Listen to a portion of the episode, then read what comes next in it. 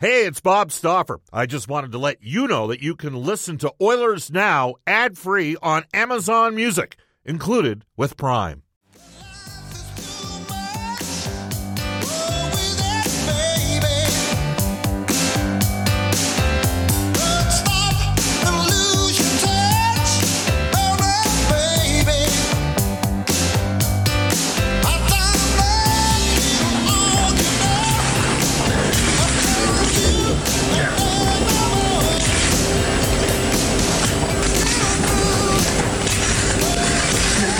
Back.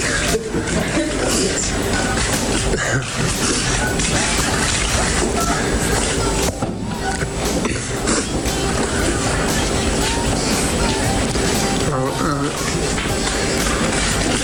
so as I said, um, promised Mess I wouldn't do this. But um, as I said, there comes a time when uh,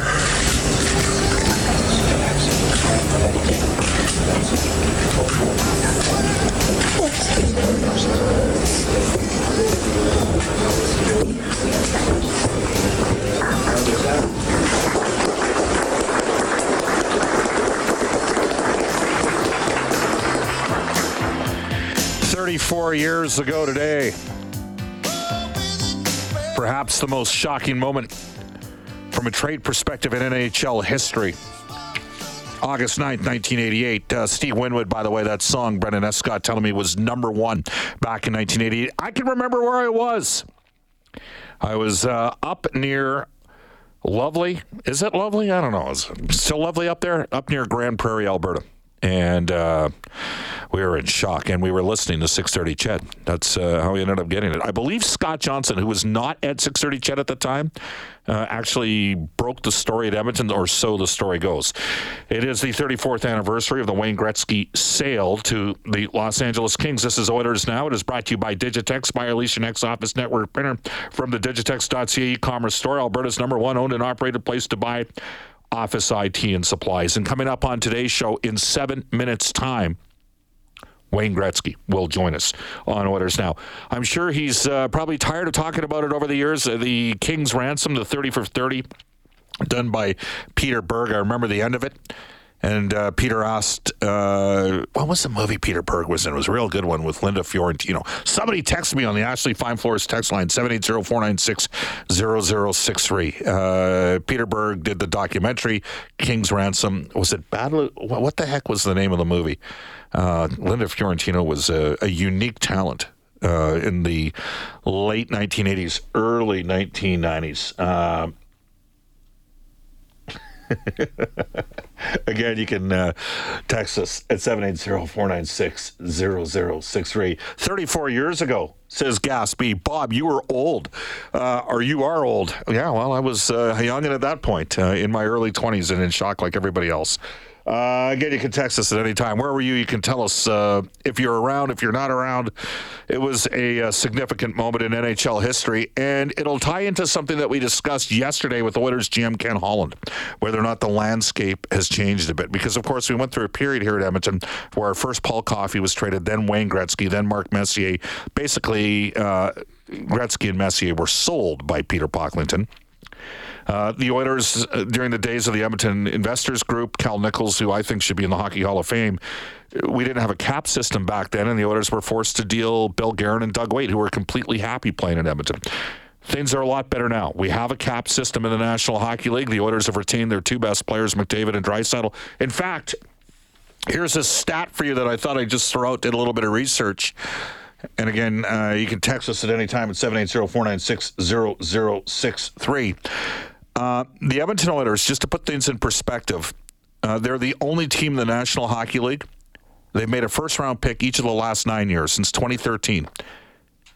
They have all of those first round picks still in the organization. There's no other NHL team uh, that has either all of their first round picks since 2013 Well, that's that's the simplest way to explain it because there's teams that did make first round picks four or five times. They might have a couple of first rounders that they've made since 2013, but not all nine.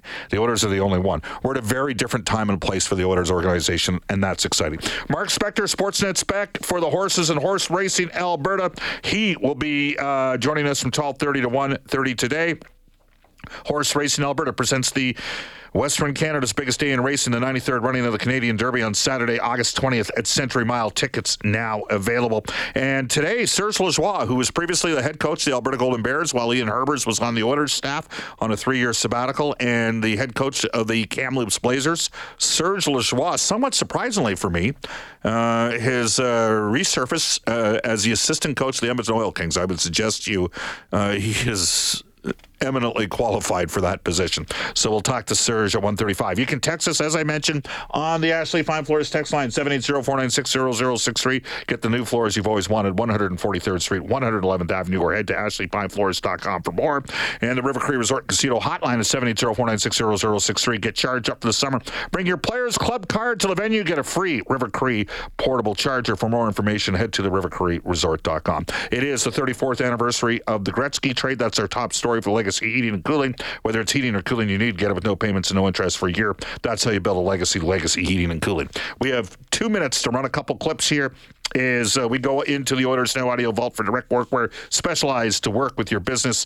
Uh, outfit your crew from head to toe in Edmonton and Fort McMurray. We're actually going to, uh, Brendan, we're going to go to one on Broberg and Holloway and the expectation level from Ken Holland, Oilers GM, who was on the show yesterday, about their ability to crack the team. Broberg has now played two years in the Swedish League and one year in the American League, um, and he got his, his feet wet this year. And I think when, for the most part, when he played, we were real happy with him. So I'm going to give we're giving Broberg every opportunity to make the team. I mean, he's going to have to. I guess he probably going to have to play his way off the team more than play his way on the team. Base. I thought he had a real good year in Bakersfield, um, and uh, you know, obviously after the top five right now as we as we speak, you know, I'm not sure where Slater Koekkoek is at, and then we're into Broberg, Niemelainen, Desharnais, that that competition. I mean, and I'm Samorukov, and expecting one of those for sure to be on our team, one of those young defensemen.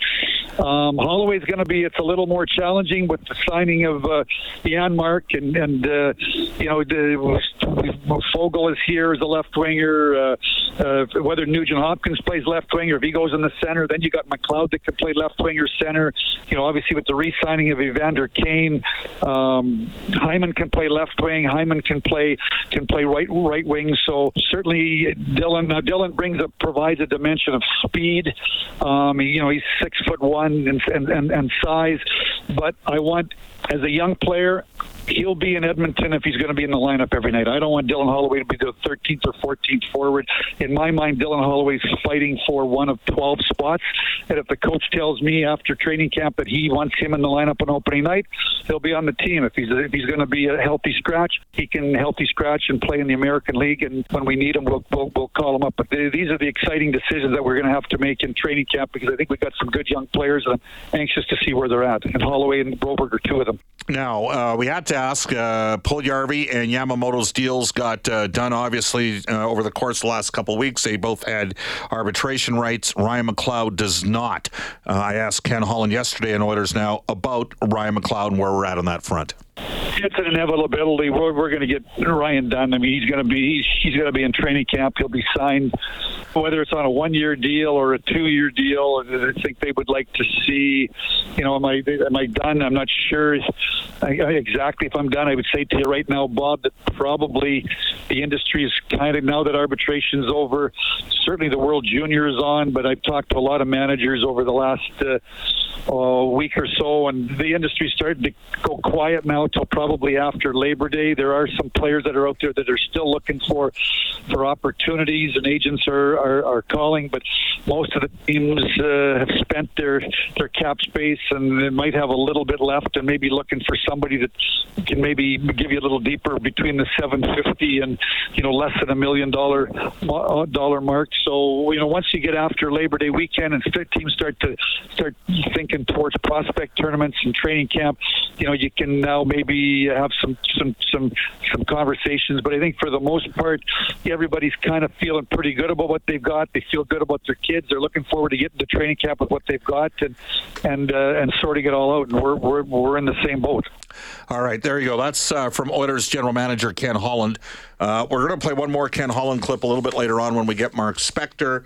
Uh, I'm going to bang off a couple texts here just before we go to break. You can text us at 780-496-0063. Dwayne, uh, wow, this was a tough one. He says, Bob, I was, uh, the day of the trade, I was in a funeral procession and buried my father on this date at that time. Wow, Dwayne.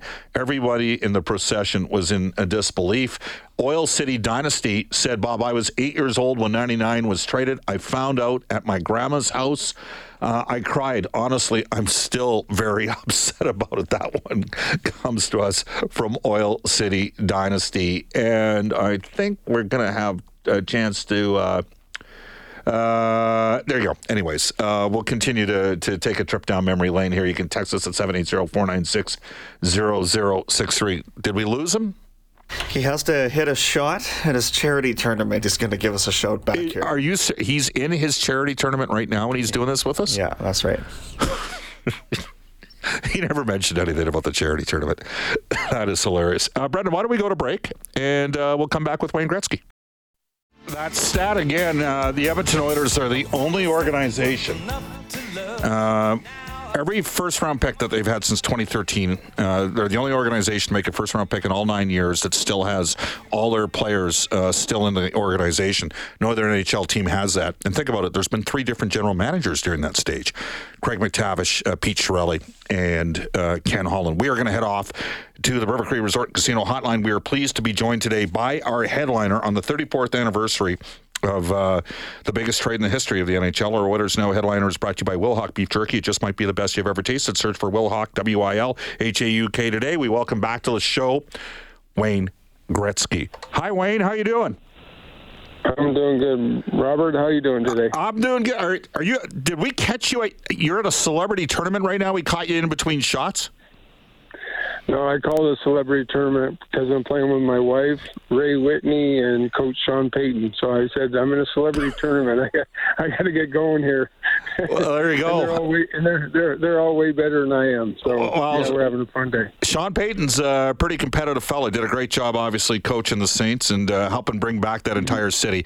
Hey, uh, look, it is the anniversary. We'll make it quick. You've done this so many times. Mm-hmm. Does it ever just? Do you ever kind of think like just you know how it changed and transformed hockey. Uh, you mm-hmm. you know you being sold to Los Angeles to the Kings. Yeah, you know um, we've talked so much about it over 34 years, um, and you know it was great for everyone. Um, you know the Oilers went on to win a Stanley Cup, and um, I really enjoyed my time in LA and uh, I love being part of the NHL. and you, know, um, it probably all started with a tap on the shoulder from my dad uh, after we won the cup in '88. That he told me I was going to get traded, and I thought he was uh, a little bit off his rocker. And you know, in those days we had uh, telephones in our houses, and I got a phone call at 6:30 in the morning from Nelson Skalbania. And, he asked me how I would think about playing in Vancouver, and so it just it was the whole thing was a little bit crazy at the beginning, and then it sort of all unfolded. And unfortunately for everyone, uh, business is part of hockey, and you know I missed uh, so many great years of playing in Edmonton with so many wonderful friends and great people.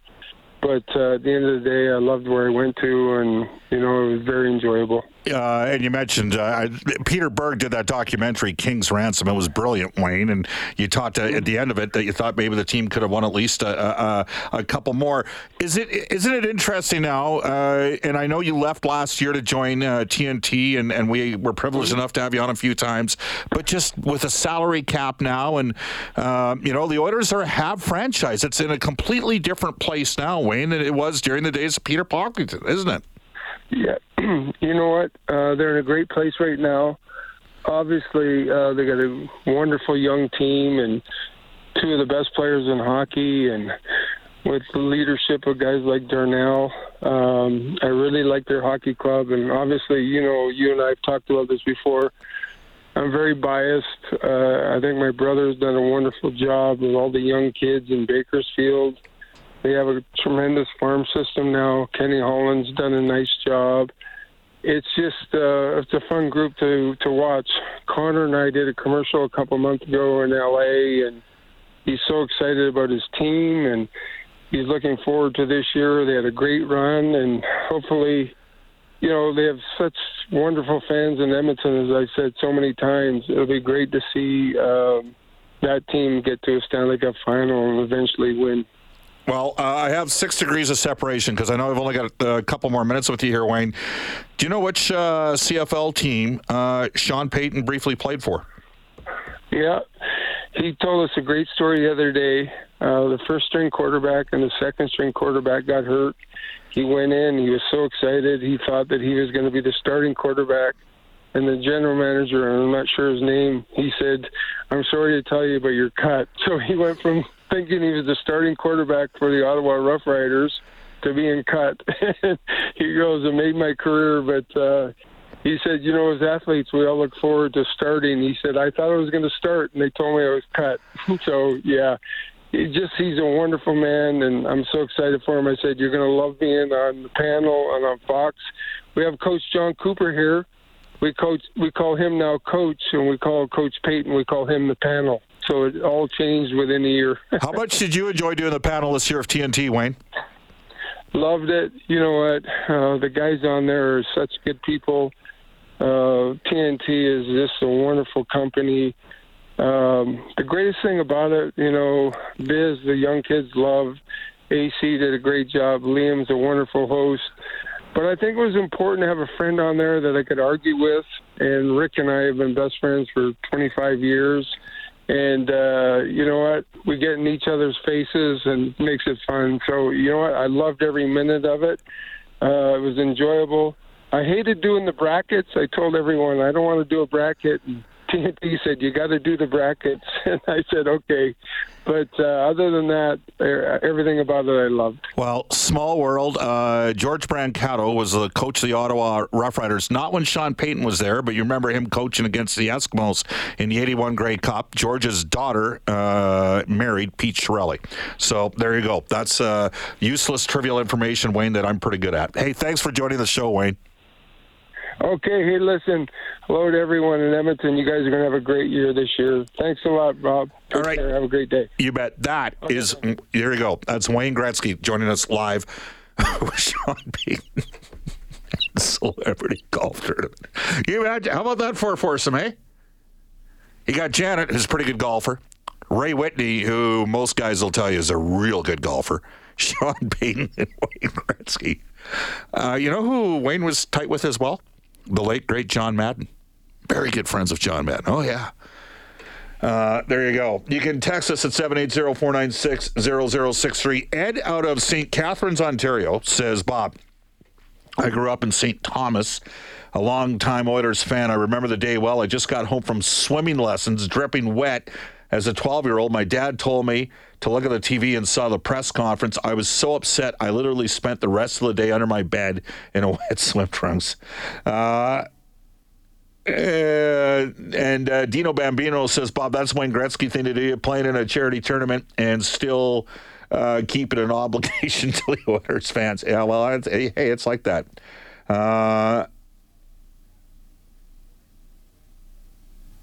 Yeah, it's it's just a, it's an amazing situation when you think about it. Just uh, kind of um, I don't even know what to. Adam says, Bob, I was six years old and in daycare when the trade happened. All the daycare staff were crying and hugging each other when they heard the news. I remember uh, when my dad picked me up, I asked him why everybody was crying, and he told me the news. The childhood trauma is still uh, uh, real. Another texter says, I cried too when the great one was traded. You could uh, text us at 780 496 0063. Logan says, Bob, isn't that stat incorrect? No, it's not incorrect that I put out there. Since the 2013 NHL draft, The Oilers have made a first round pick in every year. All nine of those first rounders are still with the club. Nine or ten.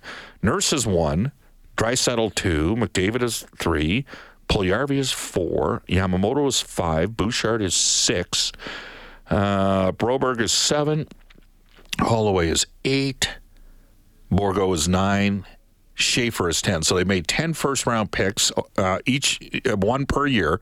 They're the only club. Uh, here's another one for you. The teams that finished in the top 12 in the NHL standings, the Oilers were 11th. There's only two teams that have a, uh, a first, uh, still hold their first rounder from the last four years. Edmonton and Minnesota, and I think we know Minnesota is going to be in a tough spot this year. Though uh, they Dean Evason did a terrific job with that squad last season. So there you have it. That was Wayne Gretzky. He's our Oilers now headliner for Wilhauk Beef Jerky. Just might be the best you've ever tasted. Search for Wilhauk, W I L H A U K today our top story again for Legacy Heating and Cooling, the 34th anniversary of the Wayne Gretzky trade. Uh, Mark Spector coming up at uh, 125 today. We'll do NHL today for our friends at Elite Promotional Marketing. But at this time, we'll head off to a global news weather traffic update with Eileen Bell.